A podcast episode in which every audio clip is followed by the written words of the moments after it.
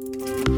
Welcome to Conversations on Healthcare. This week we're joined by Dr. Howard Fillit, co founder and chief science officer of the Alzheimer's Drug Discovery Foundation, accelerating the pace of discovery for drugs that will prevent, treat, and cure Alzheimer's and other dementias. Repurposing diabetes drugs for the treatment of Alzheimer's disease is a very exciting field right now. FactCheck.org's managing editor, Lori Robertson, stops by, and we end with a bright idea improving everyday lives. Now, here are your hosts, Mark Masselli and Margaret Flinter.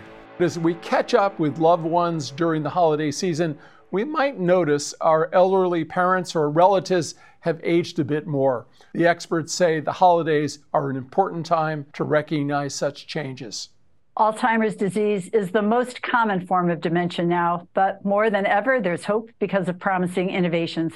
Here to share his insights is Dr. Howard Fillit. He's the co founder and chief science officer of the Alzheimer's Drug Discovery Foundation. Dr. Fillit, welcome to everybody. Conversations on Healthcare. Nice to be here with you. You know, I was shocked at the number 6.5 million Americans aged 65 and older are living with Alzheimer's. And why was the Alzheimer Drug Discovery Foundation started and what does it focus in on? Well, we're a u- unique foundation in the sense that we have a very clear and very fine tuned mission, which is to accelerate the development of new drugs for Alzheimer's disease. And basically, that's all we do since 1998 when we were established by the Lauder family, who saw the great need for translating basic research into Alzheimer's disease that had gone on for the prior 20 years or so to begin funding uh, the risky effort in developing new drugs. And it's obviously hard, but uh, we're making a lot of progress.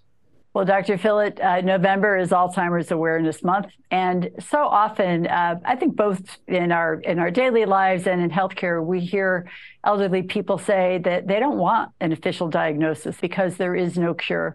But share with us why is getting a diagnosis and maybe an early diagnosis so important? I'm a geriatrician, so I specialize in the care of elderly people for the past 40 years or so. The majority of my practice efforts are in people with Alzheimer's disease. And I like to say that I've never met a patient or a family with Alzheimer's disease that I couldn't help. I think that despite the fact that we don't have really effective therapeutics, I do believe we're going to have them in the next five years or so. But even if we do, we're going to still need to care for people. And a good example of what happens when people don't get an early diagnosis is that very often catastrophic things happen. So people that are undiagnosed can wander, they can get lost, uh, they end up in the hospital for a variety of reasons, such as poor management of diabetes and hypertension and infections, and also caregiver stress. Let's not forget that while Mhm. there's roughly 6 million people with Alzheimer's, there's probably 15, 20 million caregivers. And part of our job as, as uh, physicians, I do believe, is counseling families on how to take care of their loved ones so that the caregivers themselves don't become depressed and at risk for hospitalization. The other thing is that early diagnosis is critically important for our research efforts. Less than 5% of people with Alzheimer's disease participate in clinical trials. It's very hard to find people. But with new diagnostic tests, we can identify people with Alzheimer's disease 20 years before they become symptomatic. And what that means is that today we can do prevention. We can, then there are clinical trials going on right now for prevention of Alzheimer's disease, studying people that have the pathology in their brain based on new diagnostic tests that our foundation has helped to develop, and then entering those people into clinical trials to prevent the onset of symptoms. So there's really a, a lot of excitement in the field right now. Over 120 drugs in development, um, and about over 350 clinical trials going on around the world. Uh, it's a very exciting time. We have diagnostic tests on the market. You know, your organization is an enthusiastic supporter and investor in blood based biomarker research. What exactly is that? Uh, how does it work and where is it available? Well, biomarkers are critical to clinical care and drug development. And I'd like to take the example of cholesterol. Cholesterol in the 1950s was discovered as a risk factor for heart disease. Nobody knew how it worked. And then it took about 30 years for the first statins to come to market. And those statins actually were developed because they were designed to lower cholesterol with the theory that if you lowered cholesterol, you could prevent a second heart attack. And that worked actually. So the, the development of the first statins would have been impossible if it wasn't for the development and the recognition of cholesterol as a risk factor for heart disease. And we're at the same stage today. We discovered that the plaques in the brains of people with Alzheimer's disease have a protein called beta amyloid. Beta amyloid became one of the first targets of drugs for Alzheimer's back in the 1980s. We've been working on it about 30 years, just like heart disease. And just in the last few months, we had the first uh, accelerated approval uh, by the FDA for a drug to modify the disease and remove the beta amyloid. What we needed was better biomarkers because the only way that we could detect beta amyloid in the brain was either by brain biopsy or autopsy. And most of my patients didn't want an autopsy just to get a diagnosis. But but we were involved in the development of the first diagnostic test brought to market and approved by the FDA, which is an amyloid brain scan. And that amyloid brain scan is used uh, almost uniformly around the world now in clinical trials to develop new drugs. And we also have, for the first time during the past year or two, the uh, marketing of a blood test for Alzheimer's, which is incredible. If you had said to me five years ago or 10 years ago that there would be a blood test for Alzheimer's disease, I would have been astounded. The blood test is now available in 49 states, and there are many new blood tests that are going to be coming to market, making the diagnosis of Alzheimer's disease more precise, less expensive, and more accessible and less invasive to people. The blood test will be part of clinical care of people with memory disorders in old age. You know, uh, Mark and I are very engaged in the primary care space and particularly community health centers. And of course, health disparities are a front and center concern for us. And we understand that there's really very significant health disparities among different racial and ethnic groups when it comes to Alzheimer's disease. I, I think we've uh, read Black Americans twice as likely as, uh, as white Americans uh, to have Alzheimer's, Hispanics 1.5 times more likely. But how are you organizing the research agenda to address them within the clinical work that you're doing? The, the most honest answer is we don't know about how or why Blacks and Latinos, for example, are uh, Hispanic communities are, are at greater risk, but we do know there is greater risk I think probably it's related to common medical comorbidities that are risk factors for Alzheimer's disease and cognitive decline in old age, and particularly diabetes and hypertension. Hmm. And we know that hypertension is clearly a risk factor for cognitive impairment and Alzheimer's disease in, in old age, as is diabetes. These common comorbidities, and something like 65% of people over 65 have hypertension mm-hmm. and 30% of diabetes, and the combination of the two is particularly devastating to the brain. And in underserved communities, these comorbidities that are actually kind of difficult to manage effectively in underserved communities. It's very clear that effective management of diabetes and hypertension can reduce the risk of, uh, of dementia and Alzheimer's disease. And so, what we need to do is uh, improve our primary care, as you mentioned, to make sure that these common comorbidities, that if we can improve the management of those, then we would reduce the risk of dementia and Alzheimer's disease, particularly. As we've seen uh, in the US, that the declining incidence of heart disease in America is, has been associated with a decline in the, uh, in the in the incidence of dementia and Alzheimer's, which kind of proves that by managing vascular risk factors, we can have an impact on the the occurrence of dementia. And I think another big thing is we need to better recruit underserved communities into clinical trials because you know the vast majority of people in clinical trials have been Caucasian people. You know, uh, our organization is part of the All of Us Research Project to try to get uh, the population that looks like the rest of America into these clinical trials. But I want to focus in on some things that have happened uh, over the past couple of years. Uh, the FDA approved an Alzheimer's drug, but it's been denied Medicare coverage. However, another group of companies reported encouraging results for their drug. There's also some progress with a nasal vaccine for Alzheimer's. I wonder if you could take us through where we are on the pharmaceutical front, both successes and stumbles along the way. Well, we've had many failures since 1980, and the last full the last full drug approval that we had for Alzheimer's was in 2003. Um, the drug you're referring to, aducanumab or Aduhelm from Biogen, did go through a controversial review process.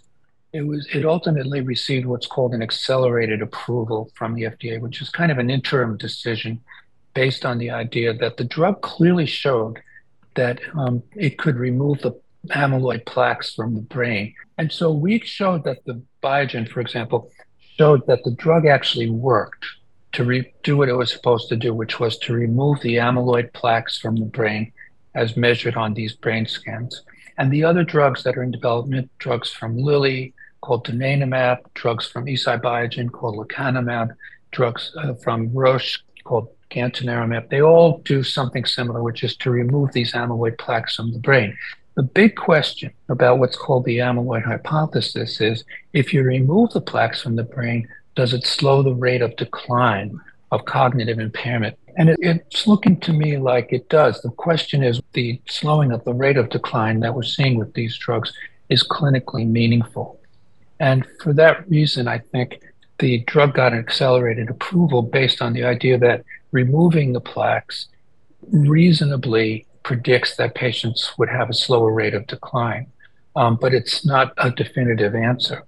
And I think um, what we're going to see is these other drugs coming down the pipeline that I mentioned probably getting accelerated approval. And maybe if the results are even more robust, maybe we'll get a full approval.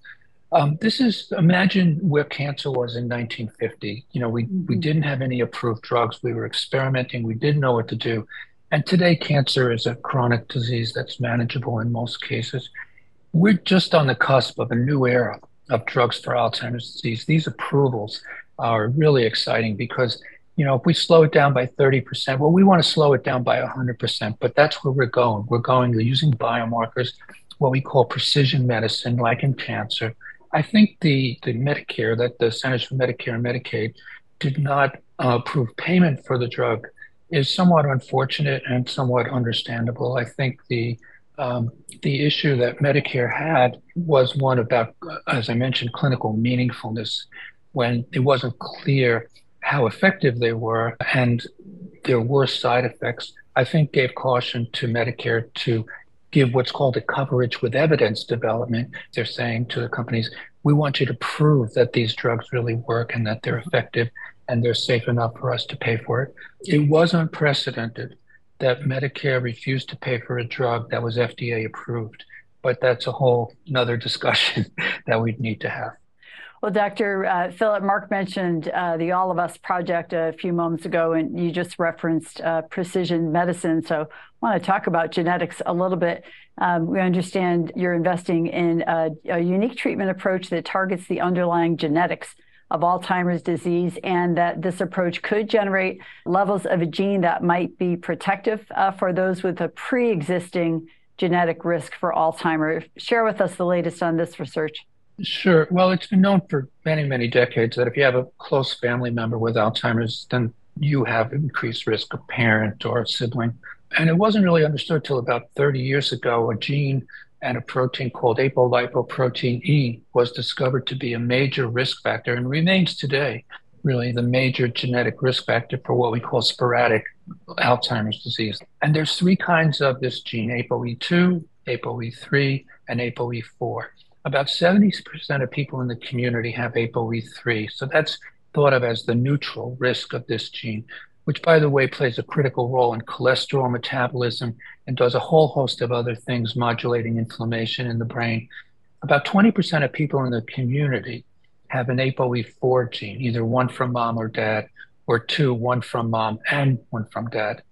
And the people that have one ApoE4 have about a five times increased risk of Alzheimer's disease in old age. And people that have two ApoE4s have about a 15 times increased risk of Alzheimer's disease in old age, and that's huge. So even though only about 20% of people in the community have an ApoE4, about 60% of people with Alzheimer's disease have an ApoE4. Now, people that have an ApoE2 actually have a reduced risk of Alzheimer's disease. So it's telling us that something really important is going on in this biology of apolipoprotein E. But because ApoE plays so many different roles in the brain, targeting any one of those roles is probably not going to be good enough. So we worked with investigators, particularly Dr. Ron Crystal, who's the chairman of the Department of Genetics at Weill Cornell here in New York.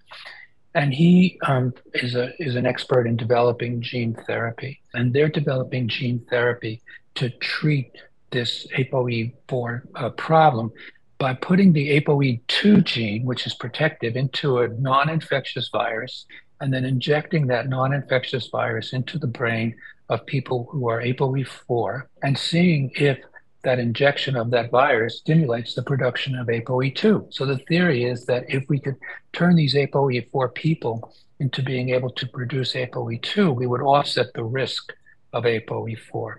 And um, it, this has been approved by the FDA. A small number of people have been treated with this virus gene therapy, and it's been shown that these people actually make ApoE2 in their spinal fluid.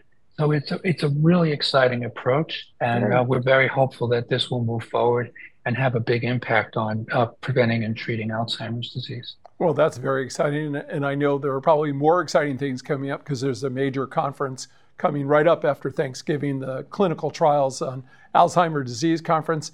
Tell us about what you'll be presenting and uh, if there are additional outcomes of this conference that you're looking forward to. Being a geriatrician, I've been interested in aging, and I thought early on that Alzheimer's disease is a disease of aging and old age. And we've known uh, there's been research going on about the biology of aging for over 100 years, but we didn't ever really translate that uh, knowledge into developing therapeutics for Alzheimer's. So things like inflammation is also seen in the aging brain and in Alzheimer's disease. And indeed, um, inflammation is, is recognized as one of the causes of the progression of Alzheimer's disease. And for the first time, we're going to start to see we're at, the, at this conference um, a, a, result of that therapeutics research. And I'm chairing a section, for example, called Beyond Amyloid. We want to go beyond the, the drugs that have been tens of billions of dollars in development to remove the amyloid, which is one theory, beyond the tau, which is the other pathology, and look at things like neuroinflammation and vascular problems and metabolic problems like diabetes that we mentioned and how we can improve that in the aging brain. And we're going to hear at this conference coming up of these novel trials and the, the early results trying to reduce the amount of neuroinflammation in the brain. There's a gene called TREM2, which has been recognized. And so that's one, I think, exciting reports that we're going to start to hear about.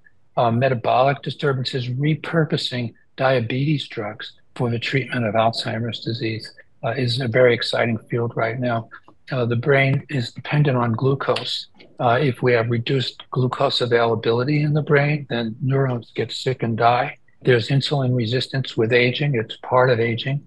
And so, drugs like metformin, for example, which is the leading drug for diabetes, is now being repurposed for the treatment and prevention of Alzheimer's. And our foundation is supporting a large prevention trial out of Finland where lifestyle intervention, comorbidity management of diabetes and hypertension, and the addition of metformin as a drug sort of parallels the way we prevent heart disease these days. Lifestyle and exercise, diet and sleep and so on, reduce stress, manage your diabetes and hypertension, and take a statin. Using that model will be a randomized clinical trial of prevention seeing if metformin adds on to that by reducing insulin resistance. So, for the first time, it's going to be a meeting where we're going to have positive results from clinical trials. We're going to see a lot of clinical trials that are non-amyloid, non-tau, non-traditional mm-hmm. interventions from many different companies, small biotechs, and academia. There's a lot of excitement in the field, and we're so, going to see a lot of reports.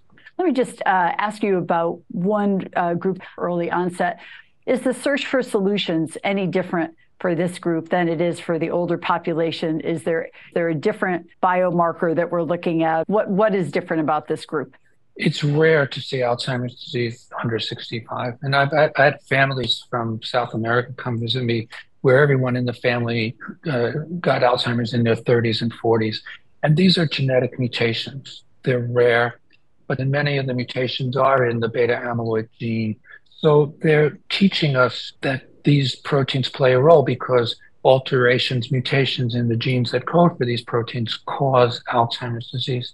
But it's not the same illness as sporadic illness in, in old age, in my opinion, because the sporadic form of the disease um, have multiple causes, particularly uh, lifestyle and comorbidity. Whereas, you know, you're taking a, a healthy 30, 40 year old and seeing them develop cognitive decline, there's one issue there, which is the mutation So you can't necessarily translate what's going on in these genetic mutations. Um, but I think we have learned a lot from people that have these mutations around the world. And so it is unfortunate. And I've seen people in my practice in their 40s and 50s with Alzheimer's. It's very, very tragic, but it's actually quite rare. As we started off the show, we, uh, we mentioned that we're in the holiday seasons. What's some good advice for noticing and dealing with any changes we might see in our relatives around the Thanksgiving time? You know, of course, memory, but the way it manifests, for example, at Thanksgiving dinner, is that uh, mom might ask you, like, uh, what are we doing tomorrow? And you'll say, well, we're getting together over at sister's house tomorrow. And then five or 10 minutes later, mom might say, what are we doing tomorrow? you know that's kind of out of the ordinary that's you know very obvious sort of memory problem particularly short-term memory mom will remember when sister was two years old and that wonderful day that they had but she might not remember what you told her five minutes ago mm-hmm. mom might be the person who's hosting thanksgiving dinner and now suddenly she's having trouble cooking uh, these kind of functional deficits that we see that are so obvious another thing is loss of emotional control and executive function which is very common in the early stages of the disease at a stage where we call that we call now mild cognitive impairment or MCI. And MCI is characteristically a stage where there's memory disorders, but also loss in, in what we call frontal executive functions, loss of emotional control, change in personality. So in the past, mom might have been the peacemaker at the dinner table when everybody else is fighting. and now she's kind of lost control of her own emotions and that's a change in personality for mom or dad. Um, and I think that would be another sign that I would be worried. And if you combine them, usually these things occur together. Word finding is common with old age. Remembering names is common, but forgetting the name of your daughter would not be common.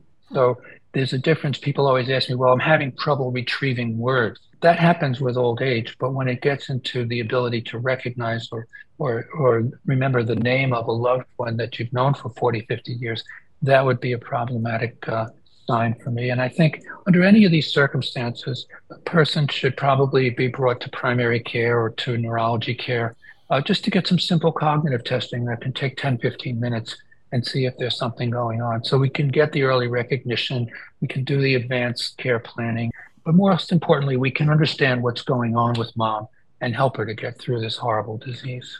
Well, thank you, Dr. Fillit, for your very important work. You can learn more about conversations on healthcare and sign up for our updates at chcradio.com. Thank you again so much for all that you're doing and for joining us today on Conversations on Healthcare. Nice to be here with you. Conversations on Healthcare, we want our audience to be truly in the know when it comes to the facts about healthcare reform and policy. Lori Robertson is an award winning journalist and managing editor of FactCheck.org, a nonpartisan, nonprofit consumer advocate for voters that aim to reduce the level of deception in U.S. politics. Lori, what have you got for us this week? COVID 19 vaccination has been shown in multiple studies to reduce the risk of stillbirth by protecting pregnant people and their babies from the coronavirus. There is no link between COVID 19 vaccination and an increased risk of stillbirth, despite such claims being made online and on social media. These posts have been circulating a leaked memo from a Fresno, California hospital to incorrectly suggest that vaccination increases the risk of stillbirth. The memo reportedly came from a staff member at a Fresno hospital who claimed that the stillbirth rate had skyrocketed after the COVID 19 vaccine rollout. The employee shared an email from a managing nurse that referred to an apparent uptick in the number of so called demise patients, including 22 demises in August. But the memo makes no mention of COVID 19 vaccination and is primarily focused on informing nursing staff how to properly handle the demise specimens. Moreover, the email never states that its figures are only for stillbirths. Fetal death or fetal demise refers to death at any time in pregnancy. Deaths before 20 weeks of gestation are miscarriages, while deaths after 20 weeks are considered stillbirths, conflating stillbirth with fetal death erroneously exaggerates the number of stillbirths.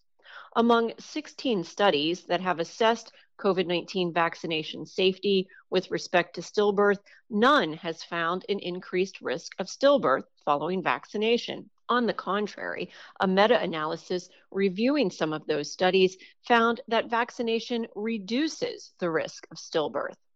A Centers for Disease Control and Prevention study looked at 1.2 million delivery hospitalizations in the US between March 2020 and September 2021.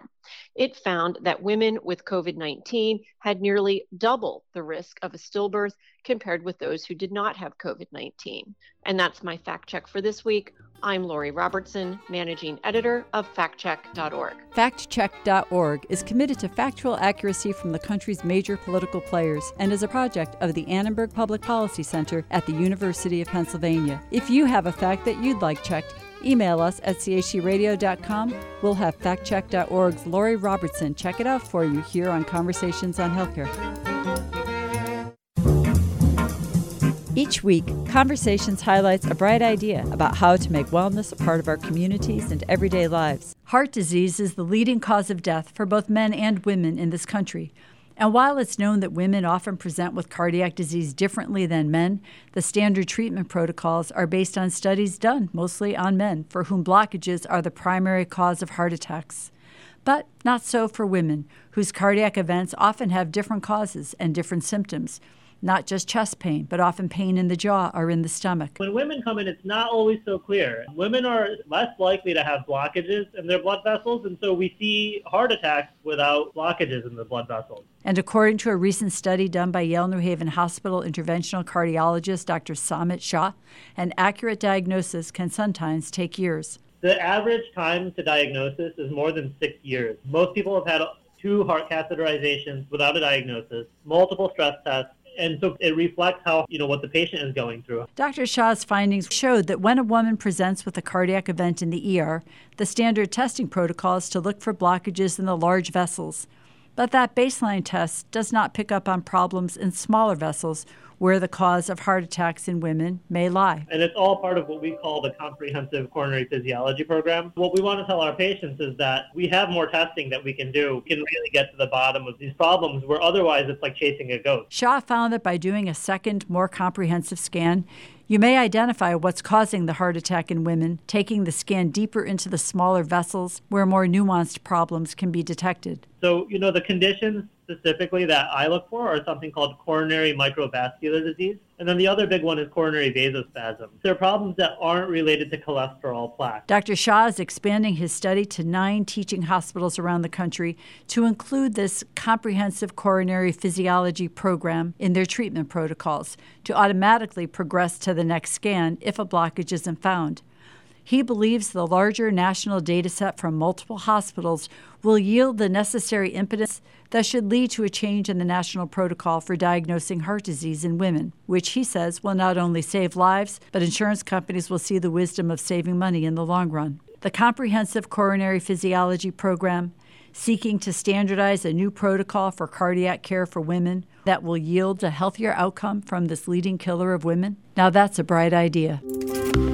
I'm Mark Masselli. And I'm Margaret Flinter. Peace and health. Conversations on Healthcare is recorded in the Knowledge and Technology Center studios in Middletown, Connecticut, and is brought to you by the Community Health Center, now celebrating 50 years of providing quality care to the underserved, where healthcare is a right, not a privilege. CHC1.com and CHCRadio.com.